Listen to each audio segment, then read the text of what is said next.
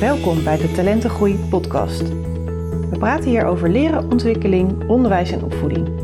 Mijn naam is Karen Dijkstra en in deze podcast ga ik in gesprek met auteurs, coaches en andere experts die anders denken en doen als kinderen leerproblemen hebben op school. En hierbij kijken naar kwaliteiten en talenten in plaats van tekorten. Positief en praktisch. Met deze podcast krijg je inspiratie, nieuwe inzichten en tips, zodat jij een kind vanuit talent kan helpen groeien. Alle leerlingen in Nederland en België leren en plannen. Dat is de missie van Laura van het Leerlab. Ik sprak met haar onder andere over motivatie en concentratie, leerstrategieën en plannen. Leren is een proces dat geïntegreerd moet zijn in het onderwijs, vindt Laura. Het is niet iets wat je in een paar mentorlessen in de brugklas leert. Laura heeft zelf voor de klas gestaan en zag dat er op het vlak van leren en plannen nog veel te verbeteren was. Ze startte haar eigen praktijk, maar om zoveel mogelijk leerlingen te helpen, werkt zij nu samen met leerkrachten en docenten in het basis- en voortgezet onderwijs. Waarom is leren belangrijk voor alle leerlingen? Hoe kun je als docent een rolmodel zijn voor je leerlingen? Welke leerstrategie kun je als leerling beter niet toepassen en welke wel? Dit en meer hoor je in deze praktische podcastaflevering. Veel leer- en luisterplezier!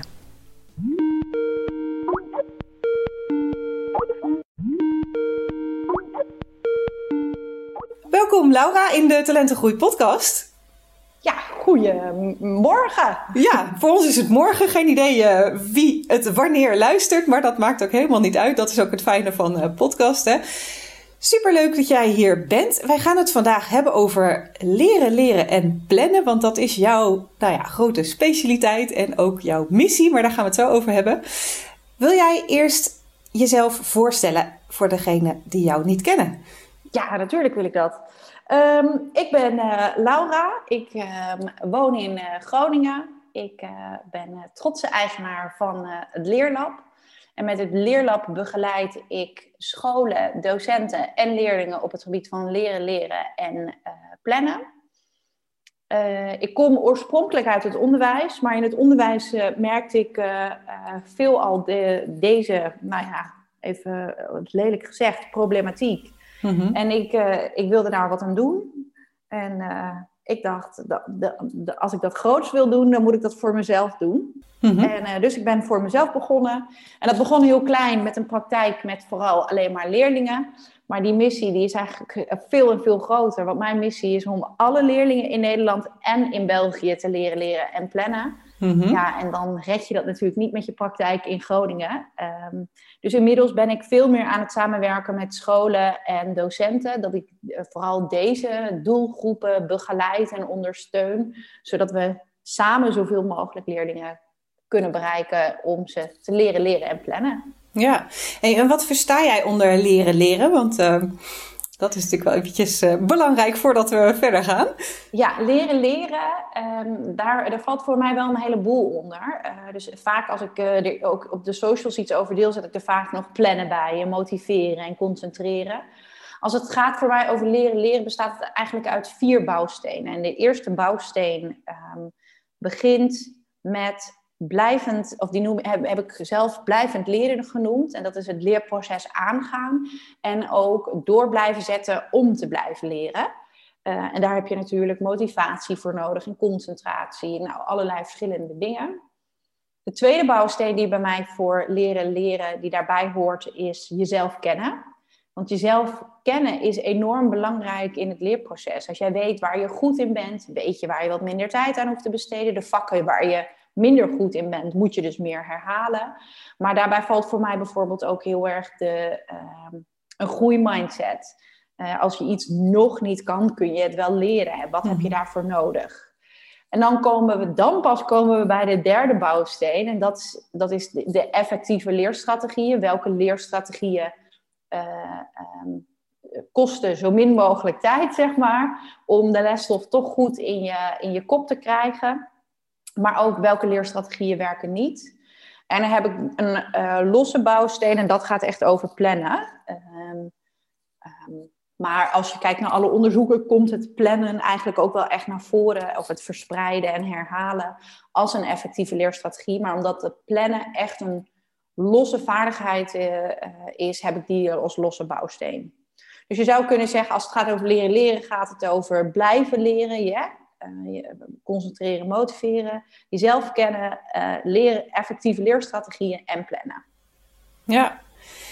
En je zei, ik heb lesgegeven in het basisonderwijs, geloof ik? Dat klopt. Ja, ja. Groep 7, 8 had ik ergens gelezen. Ja, heel goed. Ja, in groep 7 en 8. Ja, ja. En wat ik merk is ook dat sommige kinderen die krijgen op de basisschool al wel huiswerk. Dus die komen daar al een beetje mee in aanraking. En sommige kinderen ook helemaal niet. Dan komen ze in de brugklas en dan krijgen ze in de mentorlessen vaak wel ook... een beetje studievaardigheden, of ik weet niet precies hoe elke school dat natuurlijk noemt. Maar daar wordt wel aandacht besteed aan van hoe leer je nou? Is dat wat jij doet dan nog aanvullend? Of is dat, hoe moet ik dat zien? Ja, absoluut. Want ik geloof er namelijk niet in dat je leerlingen in 4 lesjes aan het begin van de brugklas kan leren hoe je moet leren. Ik geloof erin dat je van klas 1 tot klas 6 aandacht moet besteden aan leren. En je moet het eigenlijk integreren in je onderwijs. En tuurlijk kun je binnen je mentorles aandacht besteden. Ik heb bijvoorbeeld ook een lesmethode gemaakt die echt voor de mentorles geschikt is. Mm-hmm. En dat is niet een mentorlesje wat je even 4 keer doet en dat je er dan klaar mee bent. Er moet aandacht aan blijven besteed worden, de hele schoolcarrière lang. Ja. Ja, en daar geef je eigenlijk het antwoord ook al, maar waarom dat zo belangrijk is. Niet denk ik alleen voor die leerlingen op school, maar dat ze ook leren hoe ga ik dat dan straks doen. Als ik aan het werk ga of een vervolgopleiding ga doen. Enorm. Ja, dat hangt ontzettend samen. En het is superbelangrijk. Ik heb toevallig vanochtend nog een blog ingepland voor op mijn website. Mm-hmm. Waarom leren nou belangrijk is voor alle leerlingen. Mm-hmm. De ene leerling loopt misschien al wel in jaar 1 vast. En de andere leerling loopt pas in jaar 3 vast. Omdat hij het altijd op geheugen en het bepaald IQ het wel heeft gered. Ja. Maar uiteindelijk hebben alle leerlingen dit nodig. En misschien ook wel die gemiddelde leerling. Hè? Die gemiddelde leerling, misschien halen we wel helemaal niet het onderste uit de kant bij die leerling. En daar kunnen die effectieve leerstrategieën zo ontzettend bij helpen. En niet inderdaad alleen voor je schoolcarrière... Maar ook voor het vervolgonderwijs, het mbo, het hbo, het wo. En ook daarna ga je werken en dan heb je het ook nodig. Dus het is superbelangrijk. En ik denk dat de eerste stap die gezet moet worden... is dat we de kloof tussen het basisonderwijs en het voortgezet onderwijs moeten verkleinen. Mm-hmm. En daar heb ik ook niet het kant-en-klare antwoord op hoe we dat moeten doen. Maar ik denk wel dat de overgang te groot is... En daarnaast zal er aandacht moeten besteed worden aan leren en plannen. En hoe vervelend corona en alle gebeuren ook is... ik denk dat corona wel meer dan ooit heeft laten zien... dat het leren en plannen, dat aanleren bij leerlingen... en daar aandacht aan besteden, superbelangrijk is. Dat komt nu natuurlijk meer dan ooit naar voren. Ja, en... Even kijken, je noemt al een paar keer het mooie woord, hè? Effectieve leerstrategieën. En daar zit dus heel veel voor. Dus dit is veel te veel voor één podcast. Heb ik met veel van mijn gasten. Ja, geeft niks. Gelukkig heb jij zelf ook een podcast. Ja, wil je die alvast even noemen? Luisteren? Ja, de podcast Leerlab podcast, waarin ik heel veel tips en praktische werkvormen deel. En informatie over hoe het gaat, hoe het leren werkt in het brein. Of wat je als docent vooral wel moet doen, maar wat je ook niet moet doen. En ik weet, hij is vooral de laatste tijd heel erg gericht op docenten. Maar ik weet ook dat leerlingen de podcast luisteren. En dan krijg je een berichtje. Mevrouw, bedankt voor uw podcast. Ik heb er heel veel aan. Dus het is echt, één meisje maakt aantekeningen. Dus ga hem vooral lekker luisteren. Ja, super toch? Ja, geweldig. Dus podcast van het Leerlab. Dus daar komen al die onderwerpen die je net al hebt genoemd... natuurlijk langs. Maar als we het hebben over effectieve leerstrategieën... zijn er ook niet-effectieve leerstrategieën. En ik kwam het ergens tegen. Ik denk op een social media bericht van jou... dat leerlingen vaak een tekst opnieuw lezen. Dat ze wat markeren. Soms zie je de hele tekst gemarkeerd als je dat bekijkt. Hè? Ja, en dat ze ook. Ja, en dat ze dan een samenvatting maken. Daarvan zeg jij van nou, hè, dit is niet de meest handige leerstrategie, toch? Dat klopt helemaal, ja. En want ten eerste, waarom is het niet de meest handige manier? En ten tweede, wat moeten ze dan wel doen? Ja, nou allereerst om je eerste vraag in te gaan, waarom is het niet handig of niet effectief? Als leerlingen bijvoorbeeld de leerstrategie inzetten, herlezen of de tekst nog een keer doorlezen, dan komt de informatie in het korte termijngeheugen en dan verdwijnt de informatie eigenlijk vliegensvlug. Dus het kan zijn dat je een dag daarna de toets nog wel haalt, omdat je het heel veel hebt gelezen. Maar zeker als jij in VWO 6 zit en jij 6 of 8 hoofdstukken moet leren voor geschiedenis, ga je dat echt niet redden. Mm-hmm.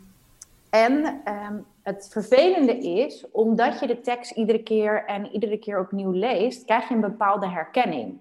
En die herkenning zorgt ervoor dat je denkt, ja, maar ik ken het echt. Ik ken genoeg leerlingen die dan vol trots op hun kamer zitten te leren, de tekst een beetje doorlezen, naar beneden komen, vader en moeder vraagt, hey, heb je goed geleerd? Ja, ik heb echt goed geleerd en ik heb echt goed. En dan toch een onvoldoende halen. En die herkenning zorgt ervoor dat jij het gevoel hebt dat je het kent, maar je kent het niet. Ja. Dus de herkenning zit hem vooral in dat je ongeveer weet wat de kopjes zijn, of wat de titel van de bepaalde paragrafen zijn, waar de plaatjes ongeveer staan. Maar de inhoud ken je niet. En het vervelende is, leerlingen kiezen deze leerstrategie vaak allereerst omdat ze geen idee hebben hoe ze moeten leren. Mm-hmm. Maar ten tweede ook, het wordt ze niet geleerd. Dus ja, dan moet je ergens beginnen en ga je maar wat doen. En dat is stap 1. Ja, dat begint natuurlijk met lezen. En het vervelende is dat deze leerstrategie dus wel het gevoel geeft dat je het kent. En dat je klaar bent voor de toets. Dus dit is een hele hardnekkige. Zie die er maar eens uit te krijgen. Mm, ja, ik noem het richting mijn leerlingen, ouders, leerkrachten ook inderdaad de grootste valkuil eigenlijk van kinderen die naar de middelbare school gaan. Dat hè, als ze het dus inderdaad doorlezen, dat ze dan, oh ja, daar heeft de docent het over gehad. Of oh ja, daar weet ik wel wat van. En hè, dat ze dan inderdaad die toets ingaan met het idee dat ze het goed geleerd hebben. En dat ze dan soms wel echt een forse onvoldoende terugkrijgen. Omdat ze... En daar schrikken ze dan ook echt van. Ja. Want, en het is ook zo sneu, want ze hebben er moeite in gestopt. Hè? Ze hebben echt wel hun best gedaan om te leren op hun manier. Maar het is dus niet een manier die ervoor zorgt dat de kennis echt goed in je hoofd komt, zodat hij er weer uit kan komen, zeg maar. Hè? Nee, en dat is net als met samenvatten. Hè? Kijk, wat ik vooral zie is, samenvatten is een super complex iets. Dus allereerst wil je samenvatten, dan is het super belangrijk dat het je goed is aangeleerd. En daar begint het probleem vaak al. Mm-hmm. Dat is het niet. En als ik aan mezelf van vroeger denk, ja, ik vroeg gewoon op school, vooral vakken als geschiedenis en biologie, hoe moet je dat dan leren? En dan zei mijn docent, ja, maak maar gewoon een samenvatting. En dan zat ik thuis aan de keukentafel. Wat deed ik? Ik ging gewoon het hele hoofdstuk overschrijven. Als ik hoofdstuk 6 moest leren, dan was ik heel hoofdstuk 6 aan het overschrijven. Mm-hmm. En het nadeel van dat is dat je het gevoel hebt dat je heel goed bezig bent. Hè? Want je bent aan het overschrijven en het kost je veel tijd. En daarna ging ik altijd de samenvatting doorlezen. Eigenlijk deed ik dan precies hetzelfde. Mm-hmm. Maar doordat je het idee hebt dat je aan het overschrijven bent en veel doet, heb je ook als leerling het idee, nou, ik ben toch goed bezig, want ik ben toch veel erg bezig met stof. Mm-hmm. Ik ben toch dingen aan het opschrijven, dus dat is toch goed. Maar ook dan hoef je niet heel hard na te denken over de lesstof. Nee. En blijft het dus niet goed opgeslagen. En het kost natuurlijk heel veel tijd als jij hele hoofdstukken gaat zitten overschrijven. Ja. En daarna ook nog eens door moet lezen, wat ook dus nog weer niet. Nee, en het kost en veel tijd. En inderdaad daarna nog doorlezen, wat dus ook niet werkt. En wat ik heel veel zie is dat leerlingen heel lang over doen. Dat ze dan een stukje lezen. Maar wat is nou belangrijk? Moet ik dit nou wel opschrijven of moet ik dit nou niet? En die docenten hebben het vaak dan wel over hoofd- en bijzaken. Mm-hmm. Dat is voor die leerling echt een soort abracadabra. Ja. Want die zijn alleen maar aan het twijfelen. Is dit nou belangrijk of is dit niet? Maar als ik dit nou niet opschrijf, misschien komt het op de toets. En ja, en uiteindelijk schrijf je bijna 2/3 of misschien wel het hele hoofdstuk over. Ja. Dus dat is inderdaad, zijn strategieën die niet verslimd zijn om in te zetten. Nee, en wel veel gebruikt. Maar, heel veel. Ja, en eigenlijk hoor ik je dus ook zeggen van ja, het is de leerlingen ook vaak niet aangeleerd of niet goed aangeleerd. Hè? Dus ja, daar mag ook al het een en ander in veranderen. Hoe kunnen we ze dus helpen? Hoe kunnen we, wat kunnen ze inzetten om te zorgen dat het wel goed in hun hoofd komt en er ook uit kan komen op de toets? Nou, daarin hebben jullie natuurlijk heel veel ideeën. Ja. Maar de eerste opmerking die bij mij opkomt is, hè, misschien ben je wel docent. En dan zou ik je echt willen oproepen, ga effectieve leerstrategieën integreren in je les. En wees daarin een rolmodel. En begeleid echt je leerlingen. Hoe doe je dat? En welke keuzes maak je? Ga echt moddelen. Ga zeg maar gewoon de stappen die in jouw hoofd doorloopt als je iets aan het leren bent of aan het doornemen bent voor een toets. Doe dat hardop voor. Want een leerling heeft geen idee. En ga daar echt bij helpen. Maar ja, wat is wel belangrijk? Nou, er zijn een heleboel dingen belangrijk. Maar ik denk dat het vooral fijn is om vandaag in deze podcast hele praktische tips te delen, zodat bij wijze van de leerling die vanmiddag deze podcast luistert nog ermee aan de slag kan. Het allerbelangrijkste is, ik zeg eigenlijk altijd dat er 2 effectieve leerstrategieën zijn. Mm-hmm. Want uit onderzoek komen er wel 4 naar voren, maar ik heb ze gewoon samengevoegd. De eerste is actief bezig zijn met je lesstof en de tweede is het verspreiden van je leermomenten. Nou, dat verspreiden, dat hoort natuurlijk heel erg bij plannen. Maar dat actief bezig is, dat je je brein echt aan het werk zet. Ik zeg eigenlijk heel vaak, leren moet eigenlijk moeilijk zijn. Je moet het jezelf moeilijk maken, want dan pas ben je echt aan het leren. En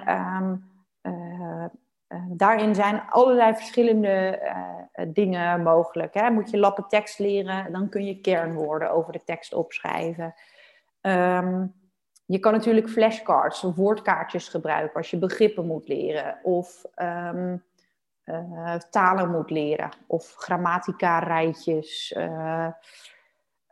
oefeningen maken, oefentoetsen werken heel goed. Maar je kan ook natuurlijk zelf een toets gaan maken of je maakt een toets voor een klasgenoot, dat kan natuurlijk ook. Mm-hmm. Hè, welke vragen ga ik inzetten? En dan moet je echt nadenken. Maar wat ook zou kunnen werken is bijvoorbeeld een braindump. Ik weet niet of je daar wel eens van gehoord hebt. Ik heb wel eens gehoord van een braindump, maar leg hem graag uit voor hoe leerlingen dat kunnen gebruiken. Nou, dat heeft, misschien is het wel leuk om te vertellen, want er is een onderzoek geweest tussen 2 leerlingen of 2 groepen leerlingen. En de eerste groep leerlingen, ze mochten allebei de tekst lezen. En ene groep mocht de tekst vaker lezen. Mm-hmm. Maar de tweede groep mocht de tekst maar 1 keer lezen. Maar wat mocht deze groep doen? Die mocht 3 keer nadat ze de toets hadden gelezen, 3 momenten een braindump doen. En een braindump is eigenlijk alles opschrijven wat je er nog van weet. En op dat moment moet je gewoon echt in je geheugen graven. Wat weet ik nog? Wat heb ik ook alweer gelezen? En wat zeiden ze daar ook alweer over? Dus eigenlijk is het heel simpel. Zoveel mogelijk opschrijven wat je weet. Stel je bent docent en je zou dit in de les doen. Dan zou je dat natuurlijk ook kunnen doen. En daarna bijvoorbeeld ook nog zeggen, ga tweetallen maken en ga met elkaar vergelijken en vul aan. Mm-hmm. Zodat je nog weer van en met elkaar aan het leren bent. Ja. Maar dat onderzoek... de groep leerlingen die de tekst misschien 5 tot 10 keer, ik weet het even niet meer helemaal precies, mocht doorlezen, die kregen direct die toets. Die hadden de toets op dezelfde dag beter gemaakt dan de leerlingen die de tekst maar 1 keer mochten lezen. Mm-hmm. Maar de toets werd ook nog 2 weken later nog een keer afgenomen. Mm-hmm. En de groep die de tekst 1 keer mocht lezen en daarna 3 keer zo'n braindump mocht doen, haalden die na 2 weken veel beter resultaat. Die groep die het mocht zo vaak nog doorlezen als dat die wilde, belabberde resultaat. Ja. Dus je wil dat je het echt uiteindelijk gaat onthouden en dat de lesstof ja, eigenlijk in je langetermijngeheugen komt te zitten. Mm-hmm. Dat is wat je natuurlijk wil, hè? Want onderwijs borduurt iedere keer een stapje verder en een trede verder. Dus iedere keer heb je de informatie van de vorige keer wel weer nodig om nieuwe dingen te leren.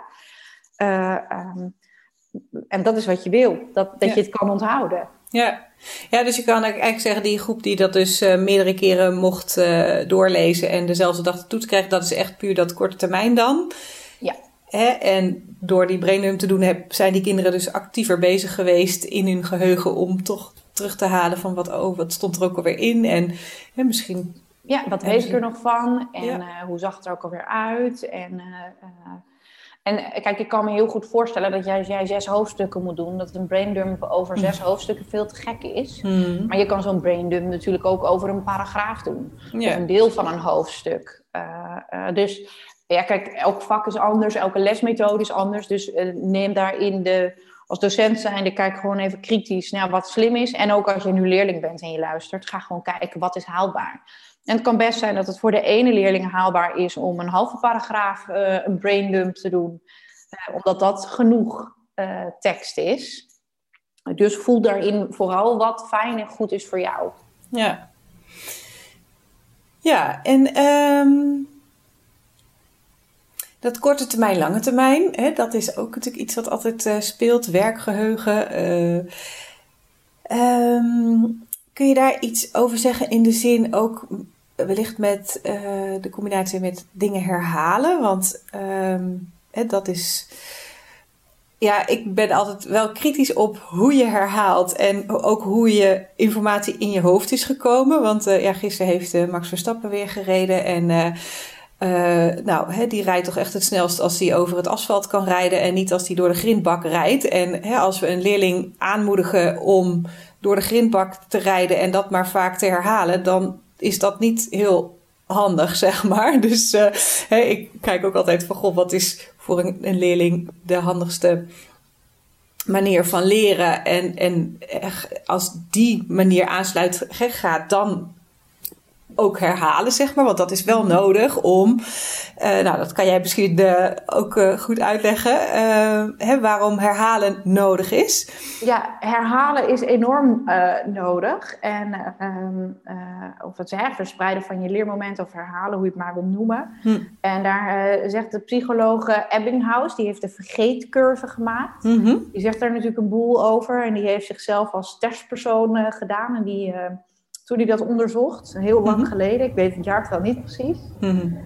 Maar hij had een eigen bedachte taal. Wat eigenlijk helemaal niks betekende. En dat ging hij leren. En hij merkte dat als je het maar 1 keer doet... dat je dan heel snel al heel veel kwijt bent. Mm-hmm. En op den duur merkte hij... als je minimaal 3 keer dan actief... en daar heb ik het niet over een beetje doorlezen... actief geleerd hebt, ja, dan weet je eigenlijk... 80, 85, misschien wel 90% van de stof die je hebt geleerd. Mm-hmm. Dus dat herhalen van die momenten is slim. En ik zeg ook wel eens tegen leerlingen en ook wel tegen docenten... Kijk, je kan 1,5 uur achter elkaar gaan leren. Of je kan ervoor kiezen om, laat ik zeggen, 3 keer 20 minuten te leren.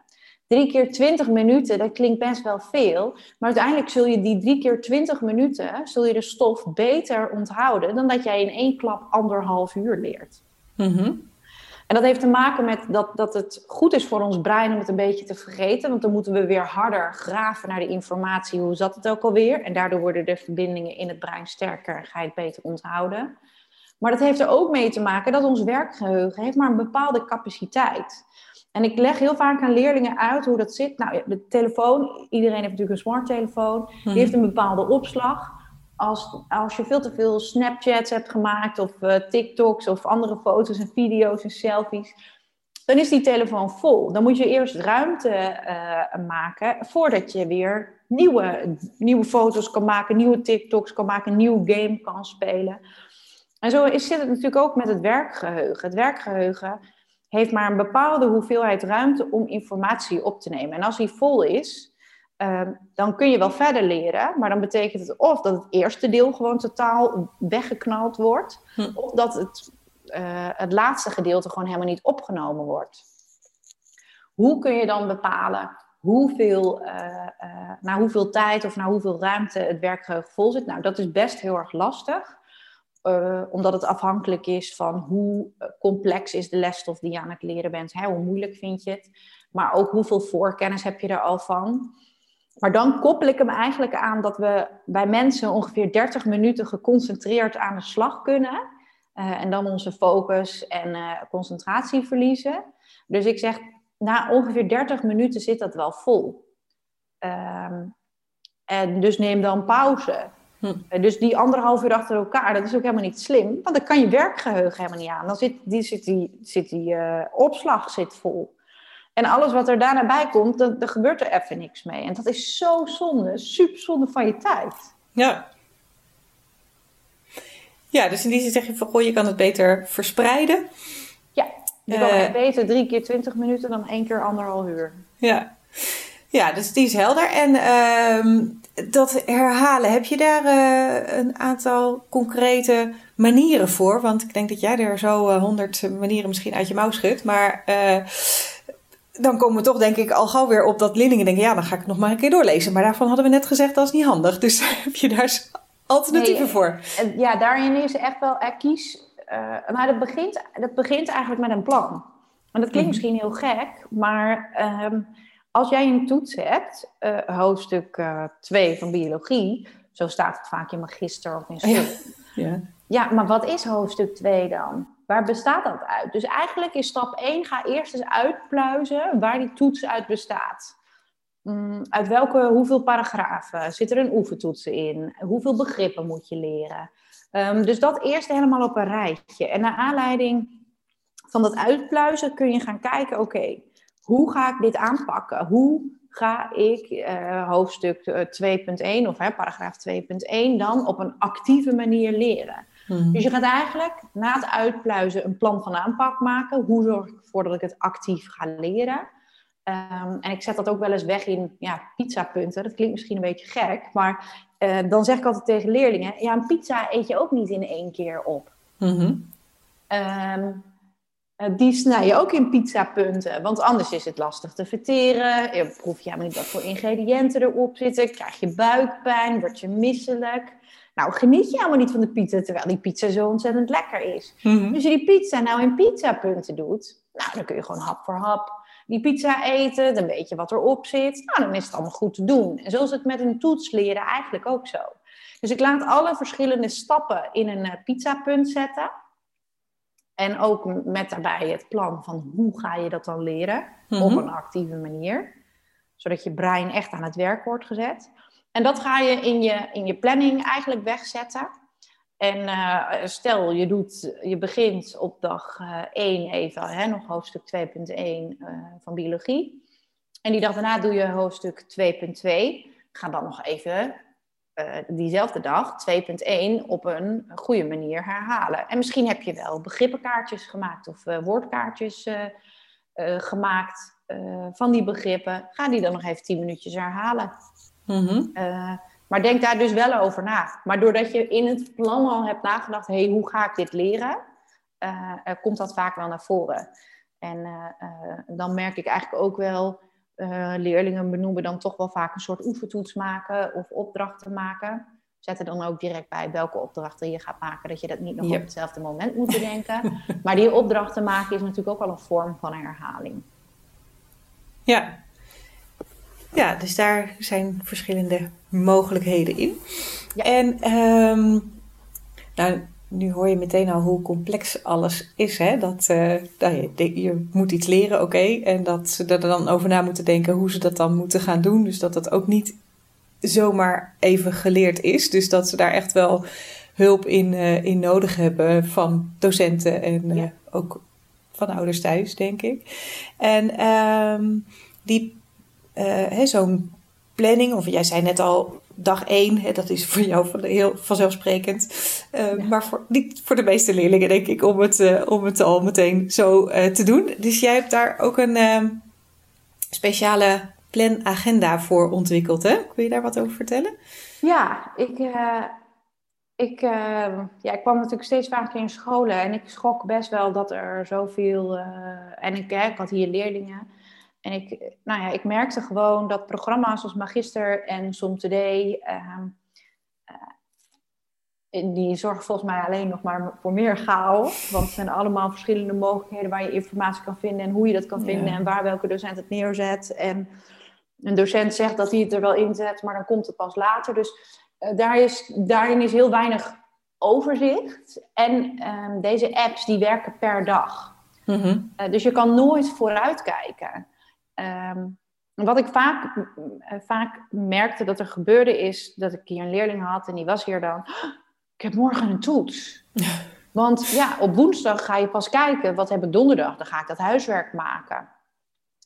Dus toen dacht ik, dat moet echt anders. Dus ik heb inderdaad mijn eigen planagenda ontwikkeld. Omdat ik erin geloof dat een papieren agenda... dat werkt gewoon. Mm-hmm. Daar kan ik allerlei dingen voor bedenken. Wie schrijft, die blijft. Yeah. Leerling is verantwoordelijk voor huiswerk, toetsen. En zal daar ook meer verantwoordelijkheid voor voelen. Omdat hij daar zelf beheer en regie over moet hebben. Mm-hmm. Ik kwam ook wel op middelbare scholen. Dat moet ik ook zeggen. Die hadden wel een papieren agenda. Echt te gek. Maar een papieren agenda is nog geen planning. Nee. Een agenda is, wat moet ik wanneer af hebben en wanneer heb ik een toets? Ja. En om in beweging te komen moet je bedenken, wat ga ik wanneer doen? Mm-hmm. En daar heb je een planning voor nodig. Ja. Dus ik dacht, nou, wat als ik nou een agenda maak, waarin je een agenda hebt, waarin je dus de dingen kan opschrijven wanneer je ze af moet hebben, wanneer je een toets hebt of wanneer je het verslag in moet leveren. En aan de onderkant van de planning, van de agenda zit een planning waarin je hele concrete acties kan zetten...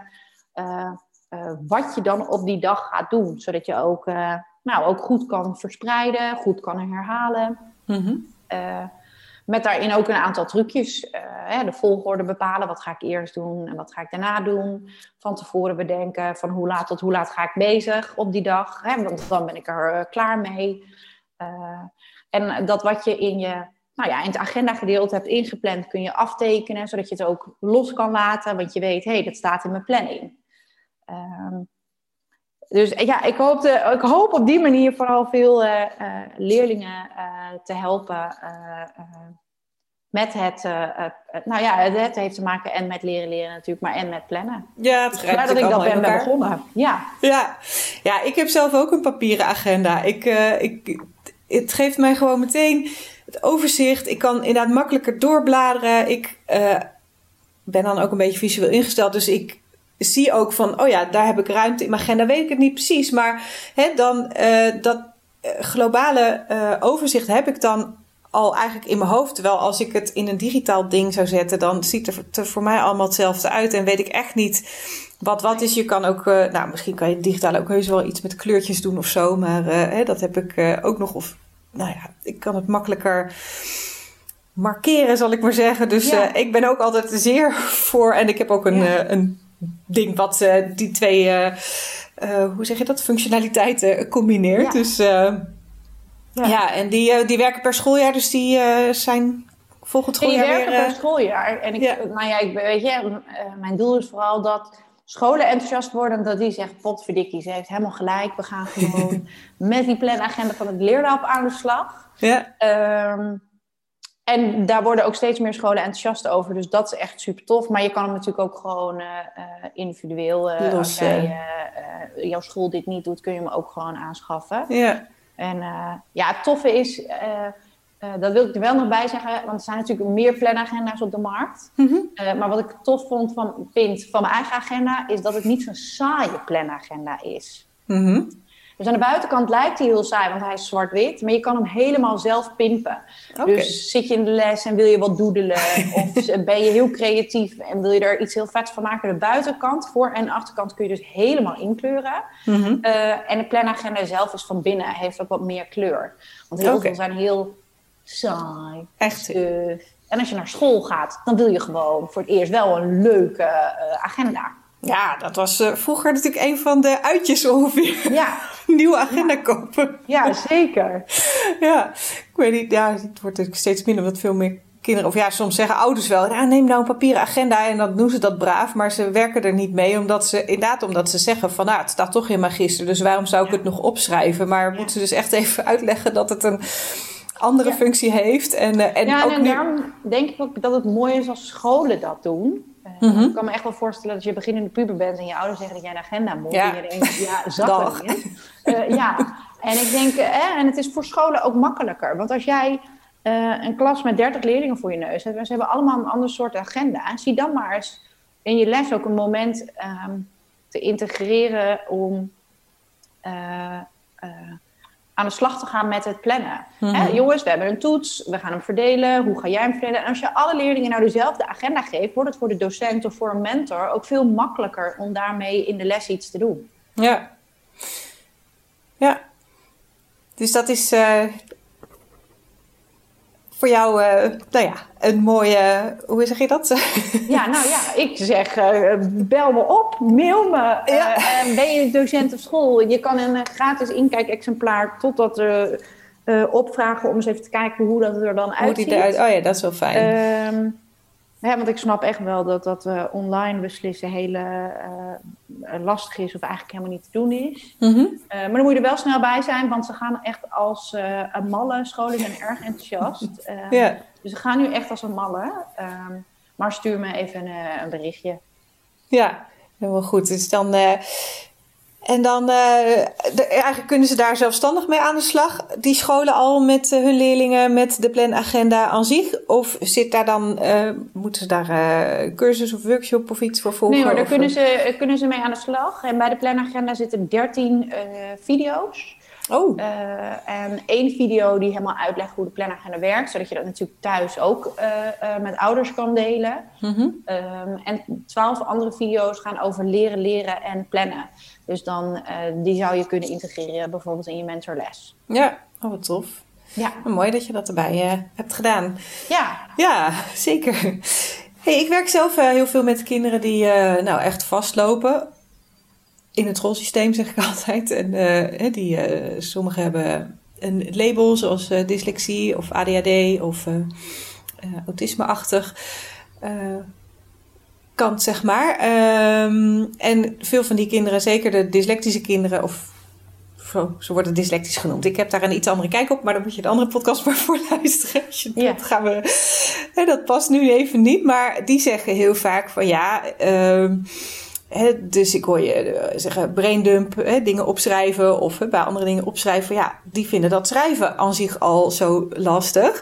Dus één voorbeeldje. Zie jij daar verschil in het leren bij kinderen die dus wat meer leeruitdagingen hebben dan de, zogezegd gemiddelde leerling? Ja, absoluut. Want er zijn natuurlijk heel veel vakken op school die gewoon heel veel tekst hebben. Dus dat is gewoon een enorme uitdaging. Ja. Ik begeleid toevallig zelf een meisje op een school, 3e klas. En die loopt daar ook tegenaan. En toen zijn we gewoon samen op zoek gegaan naar wat werkt nou voor jou. Yeah. En zij las dan een stukje voor. En dan zei ik, hoe zou je dat kunnen tekenen? Mm-hmm. En zij heeft wel wat woorden erbij gezet. Maar voornamelijk heeft ze tekeningetjes gemaakt. Mm-hmm. En we waren klaar. Ik denk dat ik het nog nooit zo goed heb begrepen als nu. Ah, ja. En dat is, ik zeg niet dat het voor alle leerlingen zou werken, maar dan is er veel minder tekst. Mm-hmm, ja. En dan hoef je niet en de tekst te lezen en nog woorden daarbij te bedenken, maar dan kun je gewoon echt bedenken, oké, maar wat staat hier nou eigenlijk en hoe zou ik dit kunnen tekenen? Ja. Ja, mooi. Nee, dat is natuurlijk een tool die ik ook gebruik bij de kinderen, want vaak de dyslectische kinderen zijn... ook vaak meer visueel ingesteld en vaak ook heel creatief. Dus die vinden dat zelf wel leuk. Dus dat is ook altijd mijn uitgangspunt. Van, wat vind jij leuk? Waar ben je goed in? En kijken hoe we die dingen kunnen inzetten. En als je het hebt over de kinderen met meer concentratieproblemen. Dus de ADHD, ADD. Even om in labels te praten. Maar dan is het duidelijk. Dan denk ik dat het plannen... meer dan ooit belangrijk is. Mm-hmm. En dat je echt niet langer dan een bepaalde tijd achter elkaar door gaat werken. Mm-hmm. Natuurlijk is de plek waar je dan je huiswerk maakt en leert heel erg belangrijk. Dat er niet te veel afleiding is. Mm-hmm. En dan zou ik altijd zeggen, ga werken met de pomodoro techniek. Dus ga 25 minuten werken, 5 minuten pauze. 25 minuten werken, 5 minuten pauze. Mm-hmm. En bedenk ook even wat je kan gaan doen. En daarbij denk ik dat deze leerlingen vooral heel graag even willen bewegen in zo'n pauze. Dus een trap op en afrennen, op de trampoline in de tuin springen, de bal tegen de muur aantrappen een paar keer. Boksen. Ja, om daarna weer even aan de slag te kunnen. Ja.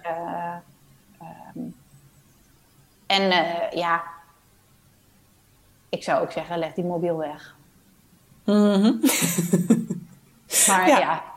Dus dat zijn dingen die je zou kunnen doen. Ja. Ja, mooi. Nee, hartstikke goed. We hebben al superveel besproken. Er zijn onwijs veel mooie tips langsgekomen.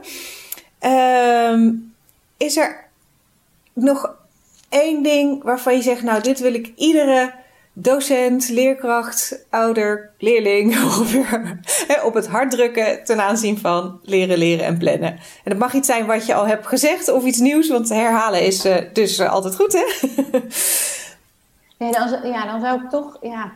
Ja, ik kan ze natuurlijk niet allemaal met één zin aanspreken. Dat is lastig. Oké. Nou, de docenten. Nee, dan zou ik dus echt zeggen... tegen de docenten, ga samen op school aan de slag om leren en plannen te integreren in je onderwijs. Voor kansengelijkheid, om alle leerlingen te helpen en te begeleiden.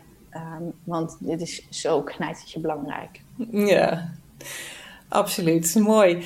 En waar kunnen ze, als ze jou willen contacten, waar kunnen ze je vinden?